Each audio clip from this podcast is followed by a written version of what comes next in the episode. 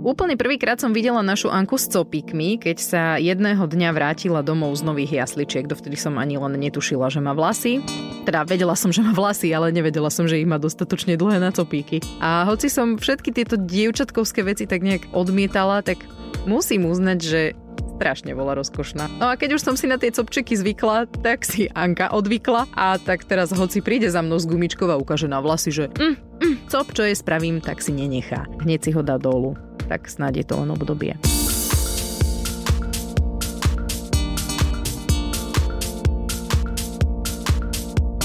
Hoci toto vyzerá ako časť o vlasoch, neviem úplne, že či by som ju vedela naplniť, predsa len tie ankine sú také jemnučké. Budeme sa rozprávať o nových jasličkách. Oni akože nie sú úplne nové, ale v podcaste sme o nich ešte nehovorili, hoci som vám o tom slúbila, tak poďme na to. Anka začala chodiť do jasličiek, keď mala 10 mesiacov a ja som nastúpila v lete do rádia, o tom sme nahrávali čas na začiatku júla a volá sa, neuveríte, jasličky. Trošku som vtedy bojovala s okolím a s takým tým odsudzovaním, že ako môžem také malé bábo odložiť. E, paradoxne také malé bábo je oveľa jednoduchšie dať do jasličiek ako také, ktoré už rozpráva a no nechcem to úplne povedať, ale vydiera. Hej, že nie, maminka, prosím, nedávaj ma tam. Viete, čo myslím. Anička prosto nehovorí nič, takže mi to nie je až také nepríjemné ju tam odovzdávať. A zmeniť tie jasličky sme museli preto, lebo mne sa v rádiu zmenil vysielací čas a chvíľku to vyzeralo veľmi beznadejne, lebo som dostala vysielací čas od 15. do 19. čo je väčšina jasličiek zatvorená. Hej, po obede. Inak diera na trhu, milá ženy, keby ste sa cítili, aj keď asi by to nebolo úplne rentabilné, lebo keby bolo, už by existovali večerné jasle. Takže chvíľku sme zvažovali, že niekde zoženieme nejakú opatrovateľku. Pozerala som si ja stránku, že hlídačky CZ, ale akože extrémne je to ťažké tak vám poviem, lebo ono mohlo by sa zdať, že je mi to jedno, s kým Anka je. Ale takto mi to jedno nie je.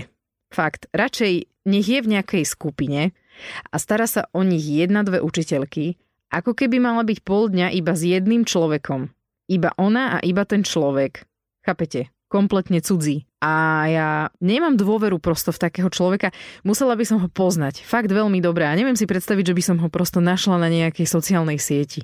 Akože ono to asi funguje a asi sa to aj dá, že stretneš sa s pár tými ľuďmi a zistíš, že ktorý z tých ti vyhovuje a toho si vyberieš. Ale nejak, no, nedostala som sa k tomu. Prosto hľadala som alternatívu, ako to zariadiť inak. Ináč ešte k tomu stojí to dosť veľa peňazí. Hodina je, že od 6 do 10 eur stráženia, čo si akože povedzme, že potrebovala som 6 hodín od pondelka do štvrtka celý mesiac, takže to bolo dosť. No, e, začali sme teda premýšľať, že by sme využili niečo ako naše rodinné zdroje naše možnosti. Janko má maminu a 17-ročnú sestru v Pezinku. E, mamina chodí do práce, sestra do školy, ale po obede by v podstate mohli. Tak som sa začala rozhliadať po jasličkách v Pezinku, ktoré sú otvorené čo najdlhšie. Našla som jedný aj blízko k ich bytovke, ale oni nebrali tak malé deti ako Anička. Tak som volala do ďalších, ktoré síce sú dosť ďaleko na chodenie, ale mali voľné a aj dlho otvorené až do 17. Takže som sa s nimi dohodla a Anku sme prihlásili. Babina s Vivekou, Viveka tak sa volá Janková sestra, chodia pre Aničku, strážia ju, kým prídem z rády a o pol 8. Výuke dávame tiež nejaké peniažky, lebo však ako zase na stráženie je to dosť, hej, nemôžem od niekoho chcieť, aby to robil zadarmo od pondelka do štvrtka. Takže takto sme sa dohodli a verím teda, že nám to obom vyhovuje teda všetkým neviem, ešte sa nestiažovali. Možno keď si vypočujú tento podcast, mi povedia, že už to robiť nechcú. no, uh, Ináč, ak sa pýtate, že ako a kde je táto, hej, tak uh, táto pracuje v gastre a je skoro stále vo svojom podniku. Nikdy nevie, kedy tam nemusí byť, takže um, veľmi ťažko sa tomu prispôsobuje a s tátom prosto nepočítame.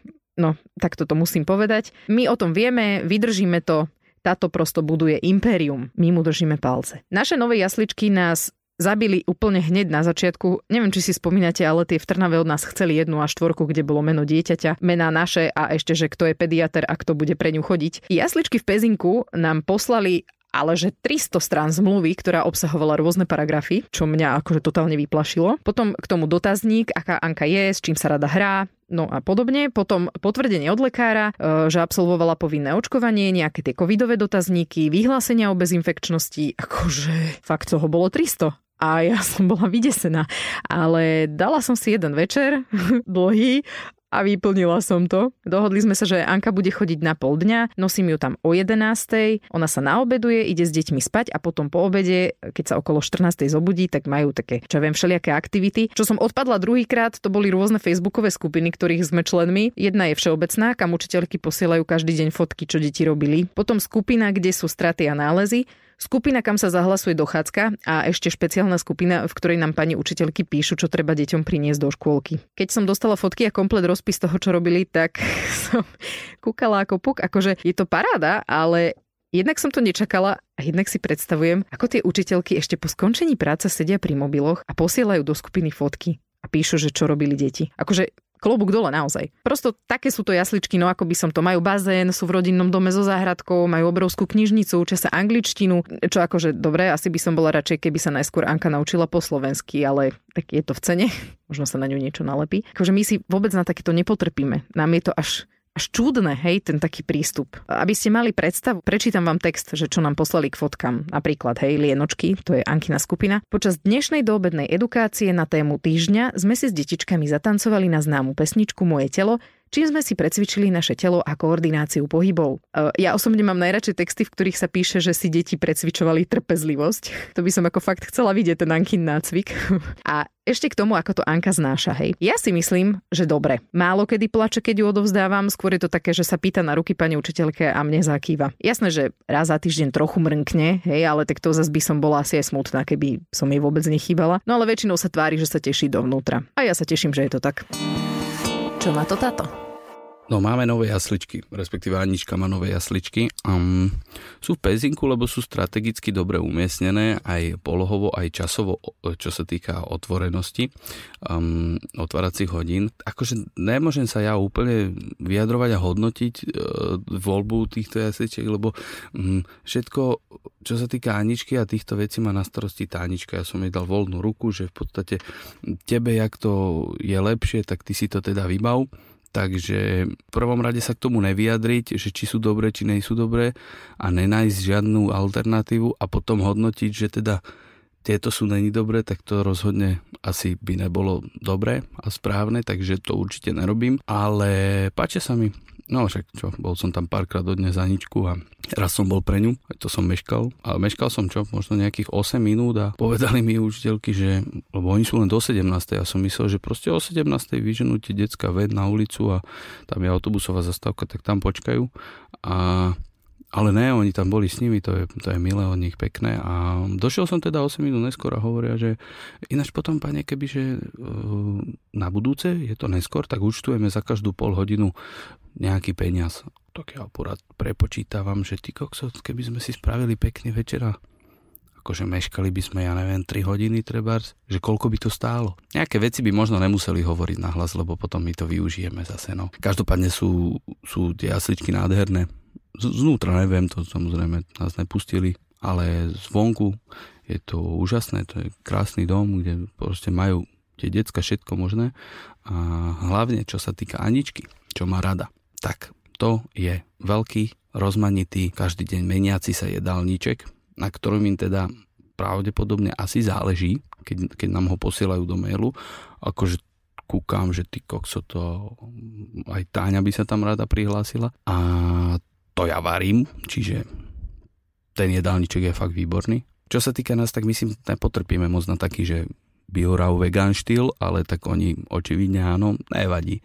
Um, no a čo sa týka ančúrky, čo ešte by som vedel povedať, tak um, nemám pocit, že by sme museli riešiť veci ohľadne šikany, hej, on, keď sa opýtam Aničky, že ako sa jej páči, tak ona v poste sa nesťažuje, nikdy mi nepovedala nič také, že a srandujem, jasné, že mi nič nepovedala, však nevie hovoriť.